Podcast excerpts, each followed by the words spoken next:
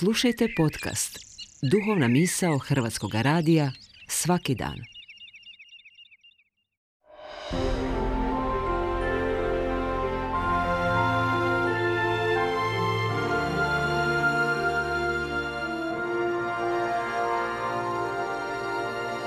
Duhovna misao.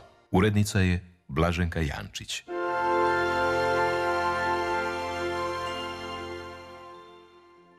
Dragi slušatelji, govori vam Robert Starčić iz Kršćanskog centra Riječ života u Zagrebu. U vremenu u kojem živimo popularni su i rašireni poslovi osiguranja. Tvrtke koje nam prodaju osiguranje neumorno smišljaju svoje nove ponude, a njihovo poslovanje donosi im veliku dobit. Zbog stalne potražnje svih vrsta osiguranja, neke od osiguravajućih kuća postale su korporacije i poznate su po cijelom svijetu. Ljudski je život nesiguran i nemamo jamstvo niti za sljedeću minutu. Zato nam je važno da imamo osjećaj sigurnosti. U životu je mnogo okolnosti i situacija na koje ne možemo utjecati i ne znamo što nas sve čeka na našem životnom putu. Kroz život stalno tražimo mir i sigurnost. Svako želi pronaći svoje sigurno mjesto, neki zaklon ili sigurnu luku. To je zajednička težnja svih ljudskih stvorenja.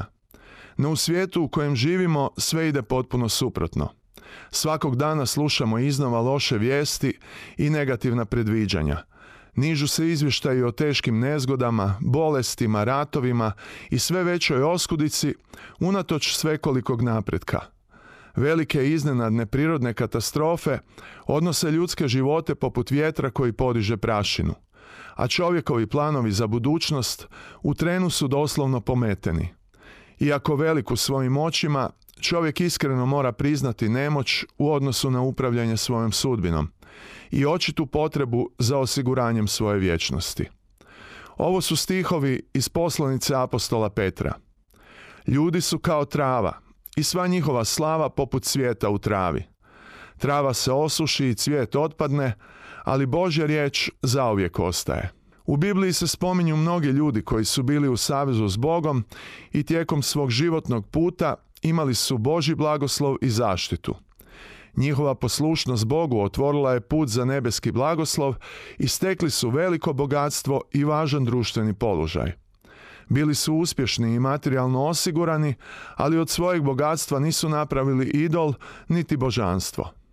Znali su od koga dolaze sve njihove blagodati i živote su gradili na pouzdanju u Boga. Ovi ljudi su istaknuti u Bibliji kao junaci vjere. Osnova njihovog pouzdanja za dobru budućnost i uspjeh bila je vjera u Božja obećanja. Pouzdali su se u Božju vjernost i sveti savez, a ne u lažne i prolazne vrijednosti. Bogatstvo je često veliki idol i siromašnima i bogatima, jer i jedni i drugi u njemu vide svoj spas. Ali zar nije život više od rješenja materijalnih potreba? U prvoj Timoteju poslanici čitamo Bogatašima prenesi da ne budu bahati, da ne polažu nade u nesigurno bogatstvo, nego u Boga koji nam sve obilno daje na uživanje, da iskazuju dobročinstvo, da budu bogati dijelima ljubavi, da budu darežljivi i podatni, da tako sebi zgrču sigurno blago za budućnost kako bi postigli pravi život. Bog nam je poslao svoju riječ da ga upoznamo i oslonimo se na savez koji nam On nudi u Isusu Kristu. Kao što osiguravajuće tvrtke nude svoje police osiguranja, Bog poziva ljude i nudi nam pravu sigurnost. Isusovom žrtvom prije 2000 godina plaćena je otkupnina za grešno čovečanstvo. I svim ljudima koji će vjerovati u Isusa pripremljen je ugovor potvrđen Isusovom krvlju. To je veličanstvena Božja ponuda, jer je cijenu umjesto nas platio Isus Krist.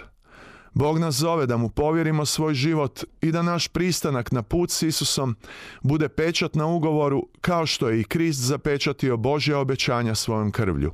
Savez s Bogom pruža zaklon od neizvjesnosti ovog svijeta. Trajni mir i istinska sigurnost nalaze se jedino u Isusu Kristu. U ovom svijetu stalnih promjena samo u Bogu možeš naći pravu sigurnost. Završiti ću sa Isusovim riječima o kojima treba dobro razmisliti. Što dakle koristi čovjeku ako dobije cijeli svijet, a izgubi svoj život?